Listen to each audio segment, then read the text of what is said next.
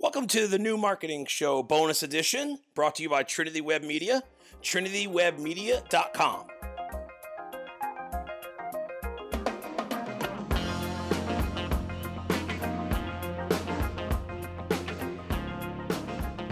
Everyone, thanks for checking out another bonus episode of the new marketing show. Catching us on Instagram TV, YouTube, on our blog, wherever you're getting this content. We definitely appreciate you. So today I want to talk to you about how to create good content for your brand, how to create good content for your audience, how to create good content that really moves the needle for your company. So I use three different there are three different things always remember. One, make sure you know the topic, make sure you know the subject that you're talking about.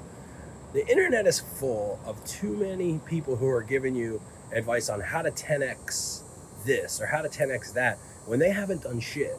They haven't even accomplished anything. So know your topic and whenever possible, cite your successes because that's going to breed trust and that's going to give you some authority. When you do achieve an authority, a trusted authority or a trusted advisor status with somebody, always cherish that because that is super valuable in any relationship. The next thing is know your audience. You have to understand where your audience lives. You have to understand what is important to them. You have to understand what they need for you to help them, where they need help, what topics they need help with, what tone, what voice resonates with them. When you understand that, then what you're going to start to do is you're really going to be able to start connecting with them. The third thing is understand your goals. If you know your goals and you set goals for each piece of content, and if you drill it down perfectly and you set it for each piece of content for each maybe different media, et cetera, et cetera, what you're able to do is you're able to measure the effectiveness.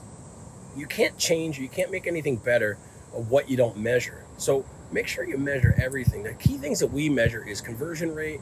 We measure, you know, the attention span, you know, like on YouTube videos, like how long are they watching things for. We measure traffic, unique visitors. We measure, you know, what media works best on what platform, all of that different stuff, because that's all things that you can do, make simple refinements to. From there, you know, you, there are a couple of different schools of content marketing. One is more and more content is good. Some people say less is more, but whatever school that you adhere to, and, and actually, less is more is sort of my motto of how I like to do things. But whatever school you adhere to, what you really want to do is you want to make sure that every piece of content you're pushing out there is helpful, it's good, it's of high quality, and it's valuable. If you do that, you'll start to get to be trusted resource.